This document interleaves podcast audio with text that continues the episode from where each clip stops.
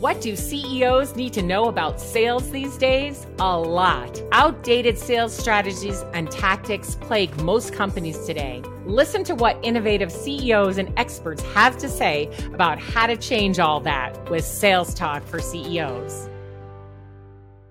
Well, I cannot contain my excitement today. So, thanks for joining me on another episode of Sales Talk for CEOs. Today, we are going to talk with a positioning expert. Now, I know you're thinking, hey, this is sales talk for CEOs. We're going to have some marketing talk today.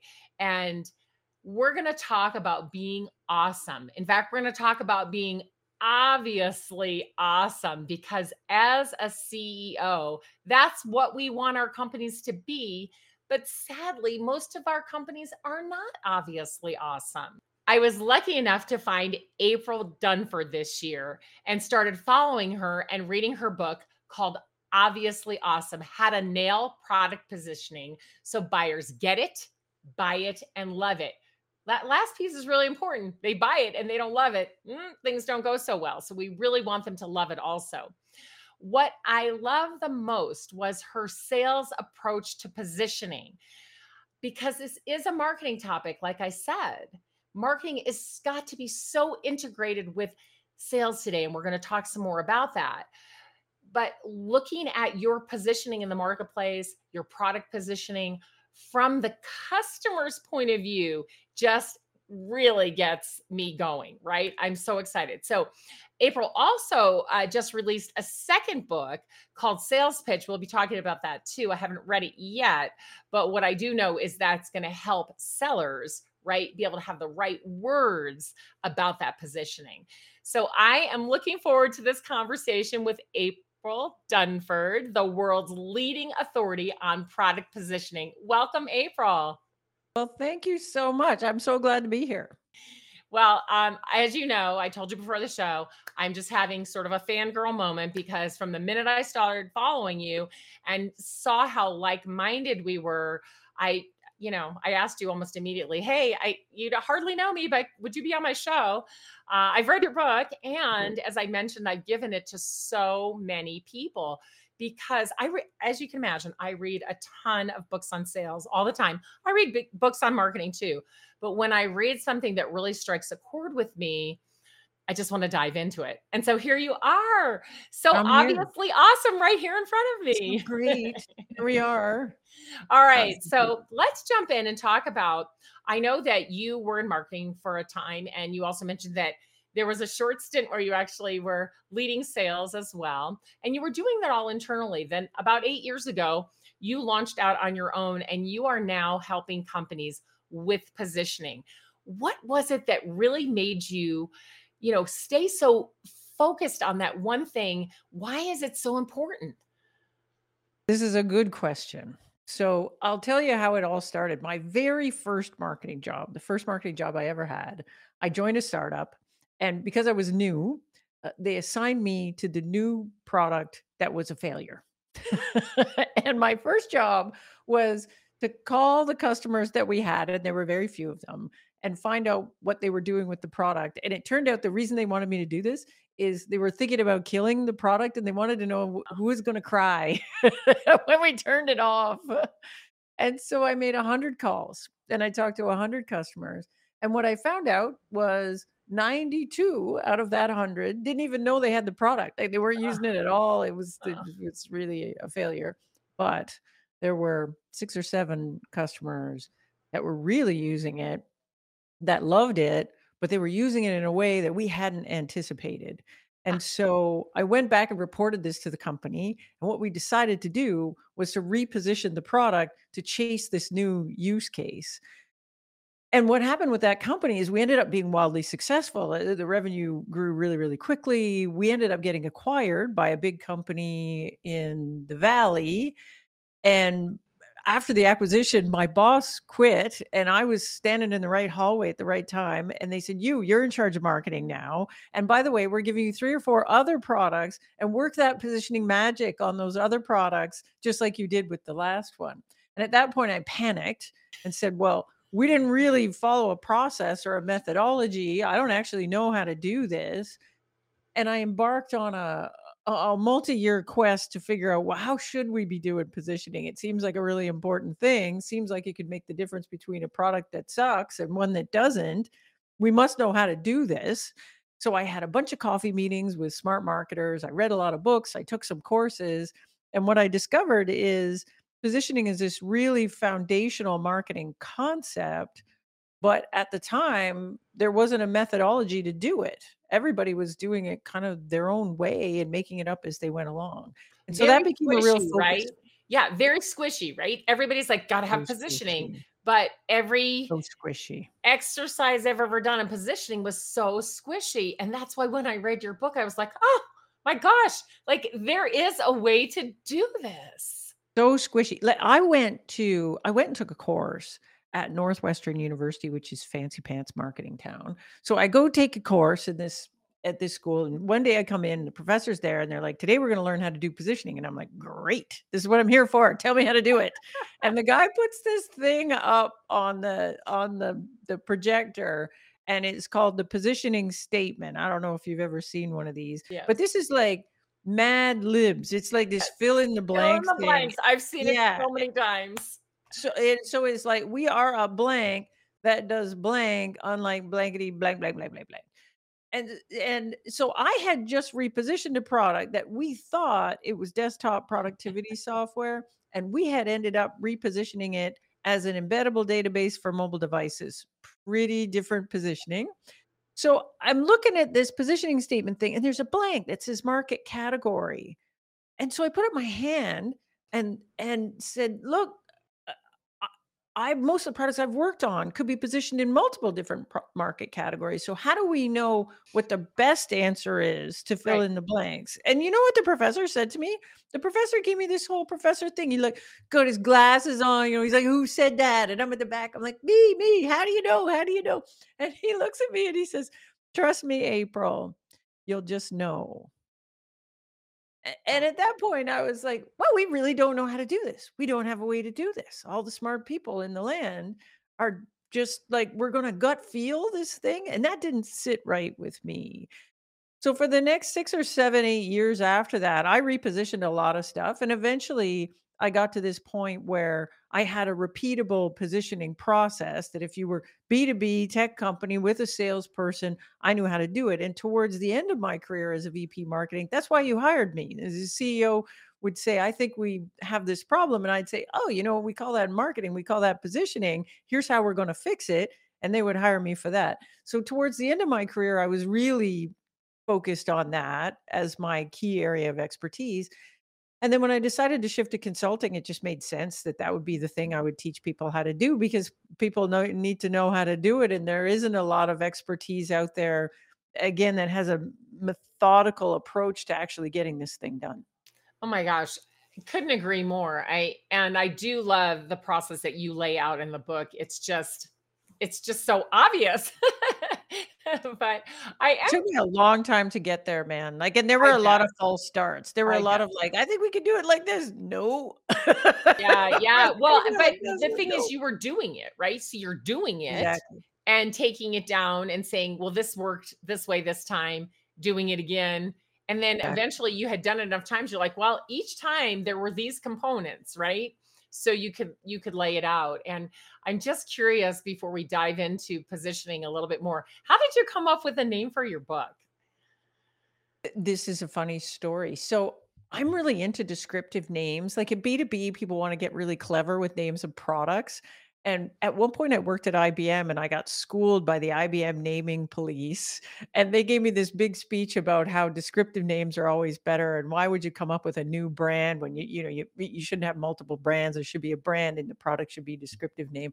So when I went to write the book, I thought, well, this is a book about positioning. So I should just call it positioning. But there's a very famous book called Positioning the Battle for Your Mind by these guys, Ries and Trout, which is considered sort of the positioning Bible. Right. And that already existed and had sold millions of copies. So I couldn't call it that. and at the time, I had been doing a lot of speaking at conferences. And the name of my conference talk was How to Make Your Product Obviously Awesome.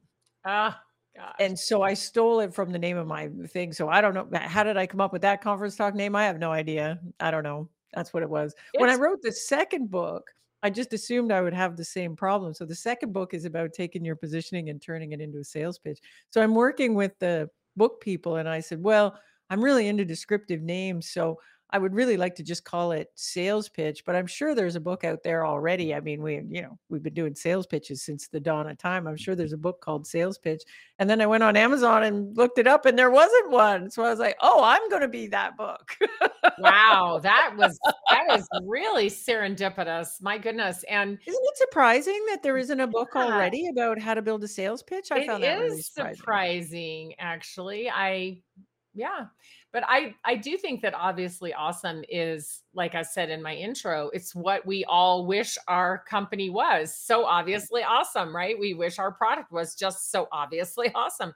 Right. But they're not obvious. We think they're awesome but it's not obvious to the buyer. So let's talk about how you go about positioning from the buyer's point of view because obviously we can do a great job. We all think our stuff is so great. We invented it yeah. after all, right? And so we can say all these great things about it and and uh, think that we're so cool, but then it's not obviously awesome to the people buying it.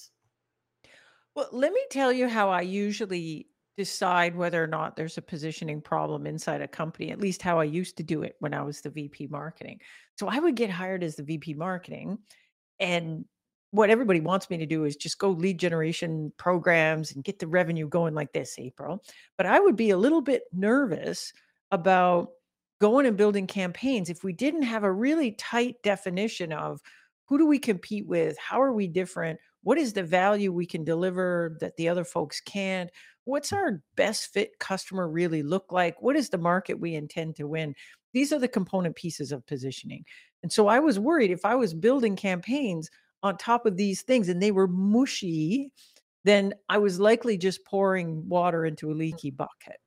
So, what I would do instead of just rushing out to build the campaigns, I would go over, I would walk over to sales and listen in on sales calls. And weak positioning sounds like this on a first substantive sales call. In a first substantive sales call, you have the rep, and the rep is going to do the pitch and the customer is there or the prospect is there and the rep starts and they're going okay we're here today to talk about this and there may be three or four slides into it maybe 10 minutes into it or so and the customer is making this face like they don't understand a thing the rep is talking about and usually what would happen is the customer would interrupt and say hang on hang on. Can we just go back? Like can we go back to the beginning? Like let's go back like three slides ago you, you said a thing like just pitch it to me again. And you would be surprised how often that exact exchange happens where the customer says, I don't really get it. Just go back to the start and do it again.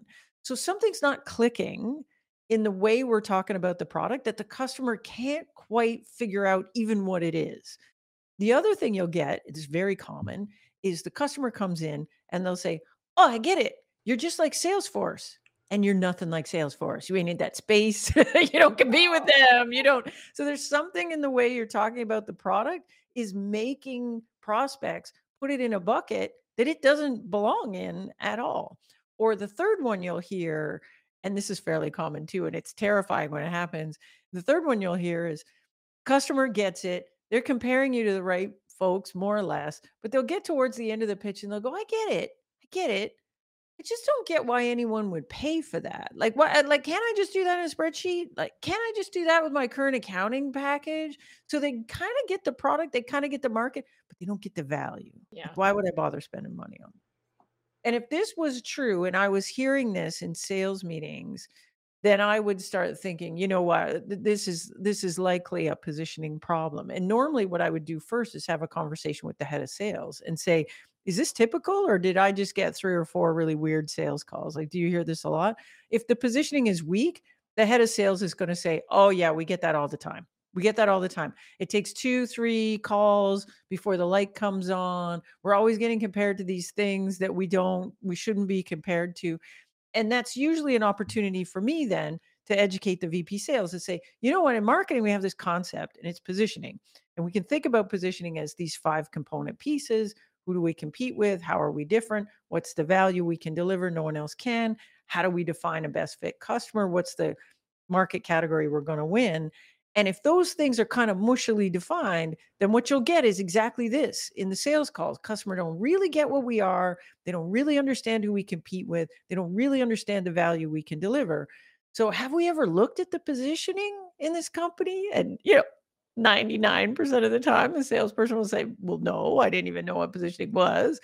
And so if sales was seeing that, then I would go to the CEO and say, you know, I've been hanging out in sales for a couple of weeks. Here's what I'm hearing.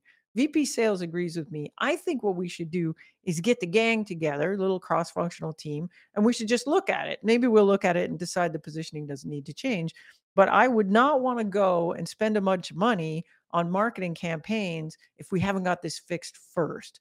So let's sit down and really tighten that thing up before we go and, you know, waste a bunch of money uh, throwing a story out there that nobody really understands. Yeah. Yeah. Oh my gosh. Now, in the book, you give a bunch of examples, right? Of. People thinking their product was positioned as X and the customers thinking it was Y, or it turns out that it really does better as Y, right? Exactly. Um, and so, you know, that's a that's another thing I think that's a clue. So like you said, if if the seller is talking and, and they're, you know, having a conversation then they're being compared to the wrong product category ding ding ding right positioned poorly but let's right. step through a few of those and give some examples sure. of products that were positioned poorly they were positioned as this but needed to be positioned as that because we know that those companies became much more successful after the repositioning for sure i'll give you my favorite example so my favorite example is a company I worked at really early. I was very junior still when I started there. Um, and the company was positioned as enterprise CRM. Now, today that would be Salesforce. Right. This was a couple of decades ago. And back then there was a big company called Siebel, and they were the absolute kings of enterprise CRM. I remember. A couple billion in revenue, you know, fastest company to reach a billion revenue in the history of the valley, like really amazing, outstanding company. So we were positioned the same way as them, except we were 30 people in Toronto. and so, unsurprisingly, whenever we had a meeting with a customer, customer would say, "Oh, your enterprise CRM. So, how are you better than Siebel?" And the reality was, we kind of weren't. Like, like they had way more customers than us. They had a way more mature product than we had. They had, eh, you know, a celebrity CEO that wrote books and all kinds. That had, you know, flying around in a helicopter and stuff. But we had two things that we thought were really differentiating. Uh, one was we had a feature that was really distinct and it could not be copied by Siebel because it was it, it, it related to the data model and we could we could model relationships in a completely different way than any other CRM on the market. The problem was is we didn't understand the value of that. So when we went in to pitch it, we would always show this thing like it, it demoed really well too we show it to customers and customers go, "Oh, that looks good." Yeah. But then they would ask the question. They'd say, "Well, what, what do we use this for?" And we would say, "Anything you want." and then they would look confused. And then they would say, Well, what else you got? And the second thing we had was, you know, complete desperation to close a deal because we were so broke all the time. And so we, you know, we would like, How much budget you got? Oh, that's what it costs. and so this is a race to the bottom. This is not a good way for anyone to position. So, needless to say, things weren't going so well. And how we got out of this was a, re- a reasonable amount of good luck and listening to customers. So, we uh, we were always turning over salespeople because we weren't sell- selling anything. And my CEO was notoriously mean to salespeople in interviews. I don't know why. That was just his thing. And so one day the uh, salesperson came in and the my CEO is interviewing him. My CEO leans across the table and he says, You give me one good reason why I should hire you to come and be a salesperson at this company. And the salesperson we were interviewing, he's from New York. So he had a little bit of attitude. So he just leans right back and gets all up in my CEO's face and he says, I'll give you one good reason because my buddy is the head of investment banking at Goldman Sachs. And I'm going to get you a meeting. And we're like, Can you start Monday? and so we hire the guy. Um, and he gets us the meeting, the head of investment banking at Goldman Sachs. And I tag along because I want to see how things work. And we get into the meeting. We go to show this feature, And the head of investment banking gets really excited, really excited. And he starts asking these questions like, so if two people used to work together, but they don't work together anymore, you could model that. And we're like, yeah, we can. And he said, so two people sit on a board together, but they actually work at different companies, you could model that. I'm like, yeah, we can. He says, whoa, hang on, I got to get the vice presidents. He runs down the hall. He comes back with two guys to show him the thing, show him the thing. We show him the feature. Everybody gets excited. They jump up and down. We got a deal cooking and we close it in a month. This has never happened before. So we get this idea. Maybe investment bankers really love our stuff. So we go get a meeting at Morgan Stanley. The same thing happens. We show it to the head of investment banking. The guy asks the same set of questions, gets really excited. We got a deal. So we're very happy things are going up to the right. Happy and yet not really understanding why they're buying, right? oh, so, so what we discovered in doing those deals was the value that that feature could deliver was something that was really intricate to the sales process of an investment bank. So now we could talk about how this feature could give you a reason to call, is what the investment bankers call it. So we started using their terminology. We started talking about the value to them. So that was really good. Everything's everything's going up to the right.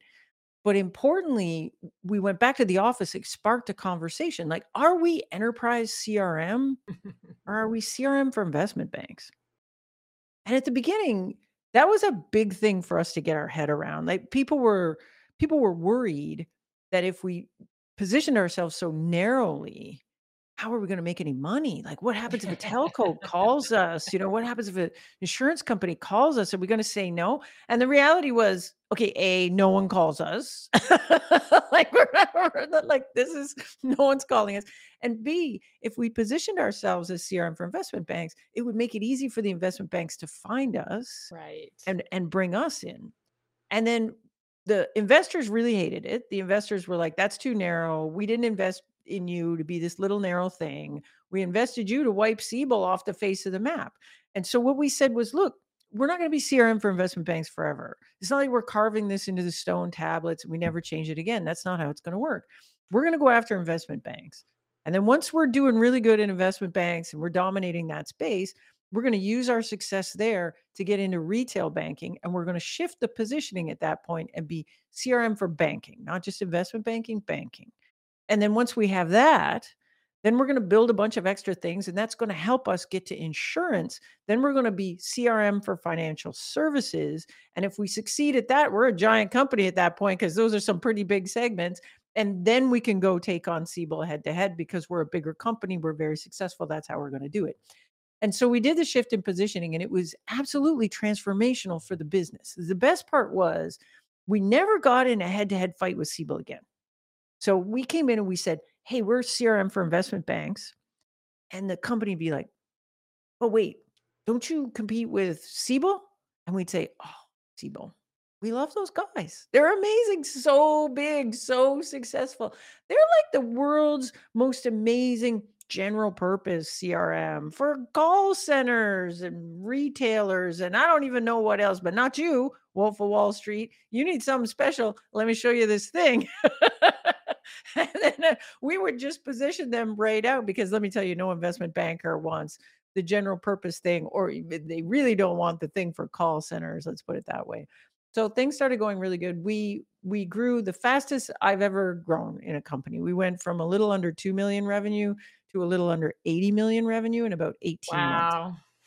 Yeah. And then the end of this story was Siebel got so frustrated with us kicking their tail all over investment banking uh, that they came and acquired us for $1.3 billion. Yeah.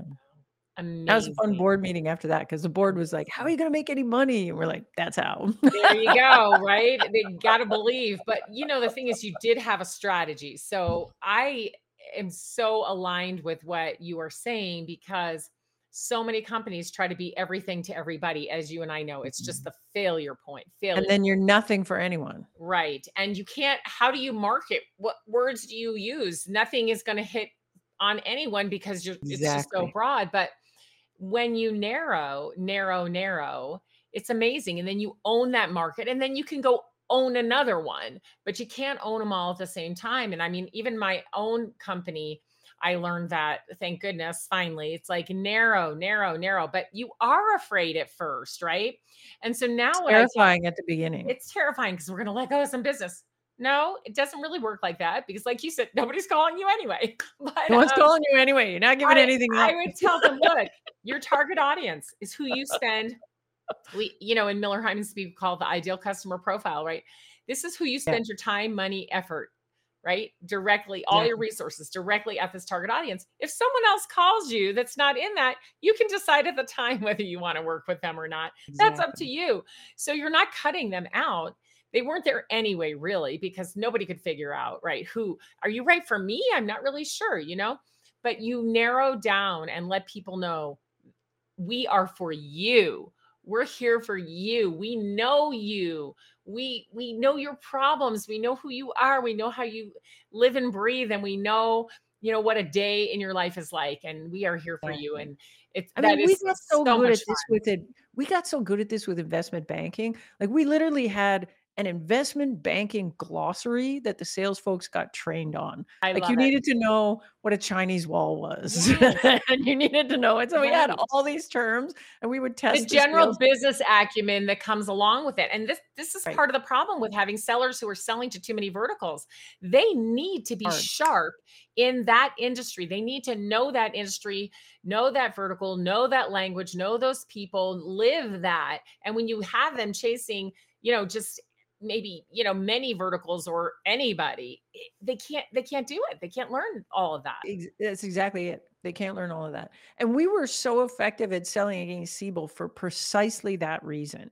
So we would come in we would show them a demo that was very focused on investment banking on a day of a life a day in the life of an investment banker. Here's how we do all these things. We were using all these investment banking terms and then literally siebel would come in the next day and show them a demo that was a call center demo. yeah. To an investment banker.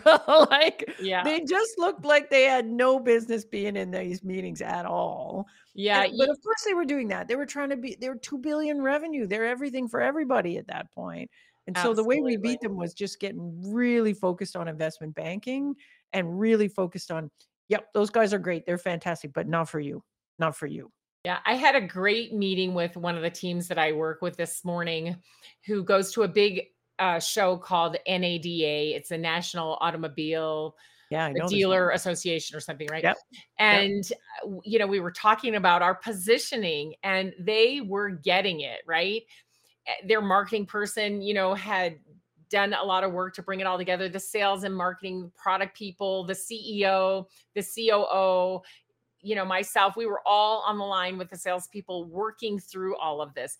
And it was just genius because now I have to hurry up and read the sales pitch book because we're translating this into what are you going to say at the booth when you approach people, yeah. when they approach you, what are the questions you're going to ask, what are the trends you're going to talk about, what are, you know, how are you going to position us for these auto dealers? Because truly they are the only company that does what they do specifically for auto. So they have a lot of experience. They have a whole team dedicated to auto and they have really developed a better way, right?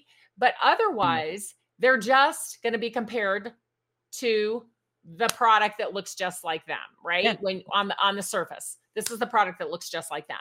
I think and, I think as vendors, we really us underestimate how difficult it is for a buyer to right. learn all about a market and make it make a purchase decision. We we don't think about this enough, like how hard it is 100%. to buy. Like particularly in B2B, the buyers we're selling to in general have never bought a solution that looks like yours before. Exactly. Like this is the first time doing have, I have to stop you because that when in the book I was like this I say this all day long every day to everybody. Why do you think your buyers know how to buy from you?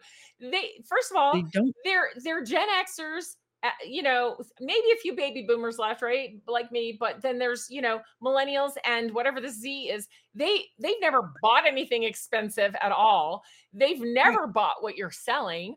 They never. don't know how their company buys stuff like this, big, complex, expensive things, software or equipment they don't know and really it's it's we're doing such a disservice because sellers are still being trained to do a basic discovery call with the, a bant methodology of budget authority need and timing. So 1980s right?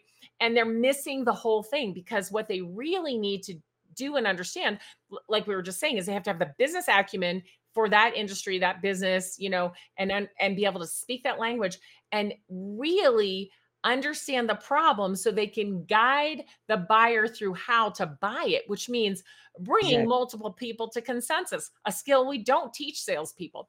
It requires, yep. you know, understanding the problem in a different way, right? Exactly. Um, it, and it really requires guiding people and setting out what I call a mutual action plan, right? So everybody knows it, buying is not passive, people sellers don't do it to you, right? You have to participate. Um, and we have yeah. to move through this journey together in order for you to get the result that you need in the end. Like you said, you know, they they get it, they love it, and they love it. They they buy it, you know, they understand it, and then they actually love it in the end. And we're not necessarily doing that. We're still training salespeople to just get to the close and that's we're not. This end, is exactly right? it. And then think about think about how much harder this is in some ways, like how much harder this is now than it was oh.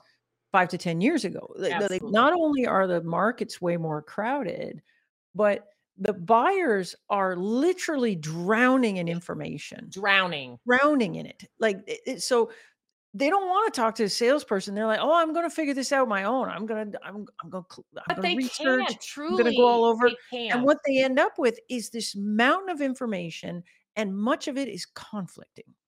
So every yes. vendor says they're the number one and doing whatever. Every vendor says, "Well, this is really important." Another vendor says, "This is really important," and this is really important. You never bought this thing before. You don't know. And it's B two B. Like there's stakes are so high on the line. Right. If you make a bad decision, bad things happen. Right. Bad things happen. Like you're going to look dumb in front of your boss. Maybe you're going to get passed over for a promotion. Maybe you're going to get fired.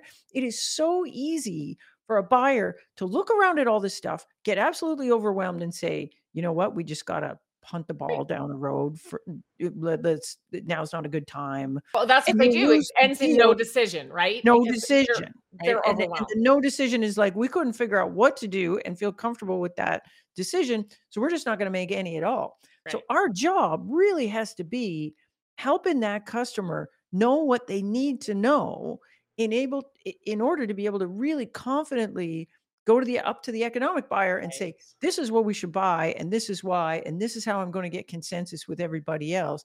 And if we're not doing that and the vast majority of the time in, in b2b software companies they're just not doing it. No they're not. they're, they're in the sales pitch they're just talking about features features features features features. We only talk about ourselves. We don't try to paint a picture of the market. Right. And all that does is contribute to the already overwhelming pile of information that this buyer can't make sense of. That's it's right. got to be our job to help these buyers make sense of all this stuff, build a map in their head and say, look, there's there's three or four approaches to this problem and this approach has these pluses and minuses, this has these pluses and minuses, this has these pluses and minuses, and here's where we fit. If we're not doing that, the customer cannot do this themselves. It, that is so exactly hard. the salesperson's job today. I mean, like uh, like I said, so like-minded. Those same words could have come out of my mouth. And this is why, to me, CEOs need to pay attention. Positioning is so important. When you don't position yourself properly, those buyers that are out there looking all by themselves at your website and at your social media and at your videos and all the things you put out there cannot tell whether right. your product is for them or not, right? Exactly. And they might even pass you by because your websites, excuse me, your websites all suck. They're terrible. and you make me the first thing I have to do yeah. if I want to get, you know, learn more is I have to fill out a form to get a demo. Why? You can't put a video that shows me most of what I need to know. Of course, it's oh, not yeah, customized to me, but I need exactly. enough of a peek, right, to understand whether I want to talk to somebody or not. So we're doing such a bad job positioning ourselves properly, our yeah. positioning our companies, positioning our products, right? And and then so we're poorly positioned. We cannot uh, communicate well because of that, what we do. And then we make buying hard. And I mean, I spend my life saying to people, how are you making it easier for your customers to buy from you? Poor positioning does not make it easy to buy. So we really have to take a look at that. So let's go there. What does a CEO need to know about positioning in order to help make those changes at their company? So, what's the very first thing they should do to understand? Are we poorly positioned? Do people understand what we do, what our company does, what our products do? I would say that the vast majority of companies they have positioning right now, but it was not created deliberately. It just kind of fell into it. Right. And sometimes what we've got is positioning. It worked really well 5 years ago, but now it doesn't work so well. Right. I think that there's a lot of value if you're a CEO that's thinking about this, even if you think your positioning might not be all that bad, I think there's a lot of value in getting a cross-functional team together, working through a process, and let's just check in on it and see. Eh, uh, there's 0 downside to doing it and potential great upside to doing it. And the the worst thing that happens is you've got everybody all in alignment and we all go, "Nope, this is good. This is as good as it gets." Yeah. Well, with Yeah. most companies, again, like I was saying earlier, is they don't know how to do it because there isn't a methodology. So I could get a cross-functional team together, Then what? the problem is it's just everybody's coming and everyone's got an opinion, and and it'll turn into the and what people wanna do is let's get everybody together in a room, and then we'll say, "Well, why does everyone love our stuff?" And then we'll have a battle of opinions, and the founder wins that, and that's it. And we don't know, is it good? Is it the best positioning? We don't know. So that's been my work. Like my work has been really about if we get this cross-functional team together, how are we going to move them through an exercise that for as much as we can takes the opinions out of it. So that's eh, so my process is an attempt to do that. The work I do with companies is you do it with me as a facilitator, but a lot of companies just take my book, use the methodology, get the gang together and then work through that. I think as a CEO, why wouldn't you not want to do that every once in a while? Just to check in. Even if Absolutely. even if you didn't think your positioning was bad. In most cases, I would say if there are if again, if you go over to sales and you start listening in on sales calls and you start feeling like you have this problem, like, you know, you've got all these happy customers, but a new prospect coming in is like, "I don't get it. I just I don't get what that is. I think you're this, but you're not. I don't get the value of it." But you know that happy customers do. You know that happy customers know exactly what you are. What's happening in this gap? There's something about the way you're talking about the product or pitching the product that is making customers think you're over here when in fact you're over here. So what we can do is in positioning is just tighten that up so that you know one we're attracting in the right customers that we want to attract in. They're moving through the pipeline faster because they get what it is. We don't have to do five sales calls before the light comes on. Uh, Right. they're closing faster. They're closing at higher higher prices because they get the value and they understand the value of it. Like good positioning is just so good all the way across your funnel. Bad positioning is the opposite. It's just this invisible friction from the beginning to the end. Yeah. So when sales are down, there's a lot of things to look at, right? Oh, It can be the team, it can be the leadership, it can be Yeah. pricing, it can be the market, it can be external forces. There's so many things. But truly, one of the things you have to look at is your positioning. Especially if the market's good and your competitors are doing well, or who you view as your competitors are doing well, right? Then you you really need to look at positioning. And there's never a bad time to do that, like you said and every couple of years it absolutely just needs to be done uh, but then once you do that as a tu assembly leader team and you and you start doing that then the work that gets done to improve the positioning has to get translated to sales and Yeah. that's where i see a lot of times it, it's Oh fallen yeah. down they Mhm. did the positioning work and made some changes but sales never got the memo right and so Yeah. let's just talk through it. So CEO says, okay, we're going to look at positioning. I'm going to, you know, we're going to use this book. We're going to call April. We're going to use our own marketing person. We're going to pull a team, a, a, a cross-functional team together. And I would imagine part of this is going to be talking to customers. Is that right? It is and it isn't. Like one of the reasons that I only work with B2B tech companies is uh in consumer, or if we don't have a salesperson, we know almost nothing about what's going on in a sales process. If I've got salespeople and we're in market and we've been selling for a while, we know a reasonable amount. Like we we definitely know what we're up against. So we Yeah. know what we what we displace in a typical account, and we know who else ends up on a short list. So put another way, we know who we have to position against. Now, what's funny is inside the company, we might not all agree on that. and in fact, often product is thinking about the roadmap and they've got this way longer list of competitors and a bunch of them are what i would call horizon Yeah. competitors like maybe two years from now Yeah. they might get their act together and, and we'll compete with them but the reality is they never show up in a sales call and my opinion on that is that if we if they don't show up in a sales call we don't need to position against them Uh, they're a ghost at this point. point and if at some point in the future they do start showing up in sales calls, well, then we can adjust the positioning and take that into account then. But if they're not on the if they're not on the list right now, they don't count. Even having that discussion in a cross-functional team across product marketing and sales is really useful because often marketing doesn't really understand who we actually compete with. Product doesn't really understand who we actually compete with right now. And so that's part of the reason why the positioning is so mushy is that everybody's not in agreement about Yeah. Well, we product and positioning. marketing both need to go hang out with sellers, right? I mean, how else are you going to know? And I love I what mean, you're saying here. We don't really need to talk directly to those customers. I mean, in some cases, you may Well, choose to, not right? not to find out that thing. But Now, right, but the sellers next know what's coming up. But see, most totally. positioning gets done without sellers in the room.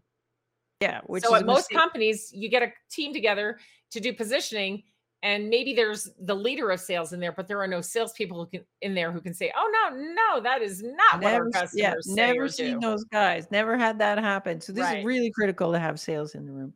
Yeah. The second thing is, and this is very true in tech companies, if I go out and talk to customers and say, "What what's the big value we deliver?" You know, "What what do you do with us? Why'd you pick us versus the other folks?" I'll get a bunch of good information. But often that information is not complete. And one of the things that actually keeps a lot of tech CEOs up at night is often what we have is something that is really cool, capability that is really cool in the product and the product team worked on it. It was hard to build. It's incredible. There was a vision behind what this thing was. And then we released it, but marketing didn't understand it. So they didn't know how to market it. Yeah. Sales didn't understand it or what the value was. So they didn't know how to sell it. Nobody ever talked about it. So the customer doesn't use it. Yeah. Now, the person that knows or the team that understands this is product. Right. if you have a product management team, they generally have a very deep understanding of capabilities wise what is differentiating in our product and our company versus the other companies out there because that's part of their job is to stay really on top of this competitive landscape and where we're different so i've got sales in the room to help me understand the stake in the ground which is who do i have to position against now i've got product in the room to say now i know who i'm competing with i say all right what have we got that they don't have Let's make the list. And there'll be a whole bunch of things on that list. And then we can go down that list. And for everything on that list, we can say, well, so what? We have this whiz bang AI thing. So what? Why does a customer care? What is the value that that capability delivers for a customer's business? And as we're going down that list, what we're looking for are the value themes. As we can't market 59 points of value, we can only market two or three. three So we're looking for the value themes. And at the end of that, now that is very much informed by what we know about customers. Uh, We need to understand what's valuable to a customer. We need to understand what customers care about, what their situation is. Otherwise, if we're trying to talk about value, we have no clue. But a lot of companies, marketing interacts with customers, product interacts with customers, sales obviously is interacting with customers. So we do know quite a bit about what a customer thinks is valuable and isn't valuable. And we're bringing that all to the table with this cross functional team and these folks that see a customer maybe at different points in the life cycle or at different points in the purchase process. And so now we're going, okay, who do we compete with? How are we different? We're going to translate that to value. At the end of that step, we should be able to say, look, we are the only company on the planet that can deliver this combination of this value plus this value plus this value. And the features are just how we get it done. And we tuck those in underneath. Once we have that, then we can have a conversation about, okay, we're the only people that can do this, but not every company out there cares about that stuff the same. So the question really is what are the characteristics of a target account that make them really, really care a lot about the value that only we can deliver? That's literally our definition of a best fit customer. Yeah. So if we have that, then we can start talking about my market categories. So therefore, what are we? We got this value. We're trying to communicate it to these people. Are we better positioned as email or chat? Like, what is the context that we position the product in such that we take a prospect that doesn't know too much about us and kind of point them at our value.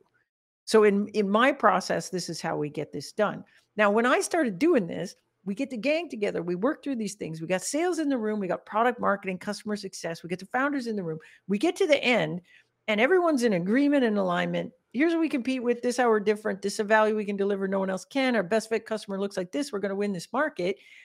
And marketing would be very happy because marketing now knows what the differentiated value is. They use that to go build messaging. So they go run back to the home homepage. They're great. But if we just stop there, yeah. sales goes back and says, Yes, yes, intellectually, I get all of this. This is great. But then sales goes back and was like, I uh, I don't I really, They need the words. I don't know how to tell the story. Right. So I very quickly realized this that we needed to go drive all the way through. Once we've got this positioning done, we take this same cross functional team, same cross functional team, and we map that positioning to a sales narrative that a salesperson can use. Like you can think of it as a first call deck. So, what do we say when we got a qualified prospect in a first call that knows a bit about our stuff? They've been lightly qualified. We haven't done discovery yet you know, what are we going to say to put our best foot forward? What's the story that explains why pick us over the other guys? And so now, uh, so I have a process for that now too. Like, here's the, you know, here's the eight parts of a good sales pitch. This is what it looks like. This is how it maps into positioning because I've been doing that with clients for the last six, seven years now. Because if we don't do that, then sales is really happy because we got tight on the positioning. But then when they go back, they're like, I don't actually know how to tell the story. right. I mean, right. Exactly. Oh my gosh. Amazing. Amazing. Well, this has been just a conversation full of so much insight. I hope that all the CEOs out there listening and those who support CEOs will pick up the book, obviously awesome, and the book sales pitch and put that together with your team and maybe even call April if you if you need her help. Get stuck, you can call me. There you go. can you tell us how we can find you? Yeah, so my website's aprildunford.com that you know if you're if you're if you're interested you can go there. The two books are a really good place to start. I think most companies should actually start by looking at it and seeing if they can get something done on their own in-house. I do a lot of talking about positioning stuff. So if you just want to go deep on positioning, I have a newsletter on Substack. I've, you can follow me on LinkedIn like everybody else does. It's kind of the only social media I'm active on. And I have a podcast too. I just finished season one. And it, it's really kind of a positioning geekhead podcast. Like if you want to go deep dive on all the positioning things, uh, you could go listen to that too. Podcast is called Positioning with April Dunford. Well, there you go. I uh, back to naming things, right? when I initially named my podcast, I was working through my branding with a friend of mine, Park Howell, who wrote a great book called Brand Bewitchery, and um, ah.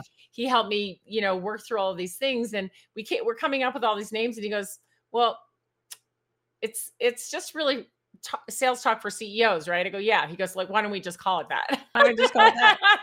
Yeah. and so we did. I'm all uh, about this. I'm all about this. Did, right. Yeah. So I think that, I think that clear beats clever in a lot of this stuff. Clear definitely beats clever, especially in the landscape where buyers are overwhelmed, like we were talking about. So great to have you on the show. Thank you so much for sharing. We'll put the books in the show notes and uh, we will have them on the screen in a moment as well. So, uh, thank you so much, April, for gosh, just really singing out to the sales and marketing world some things that they really, really need to know. That's awesome. Well, thanks so much for having me. If you enjoyed the show, please like and subscribe, and we'll see you next week.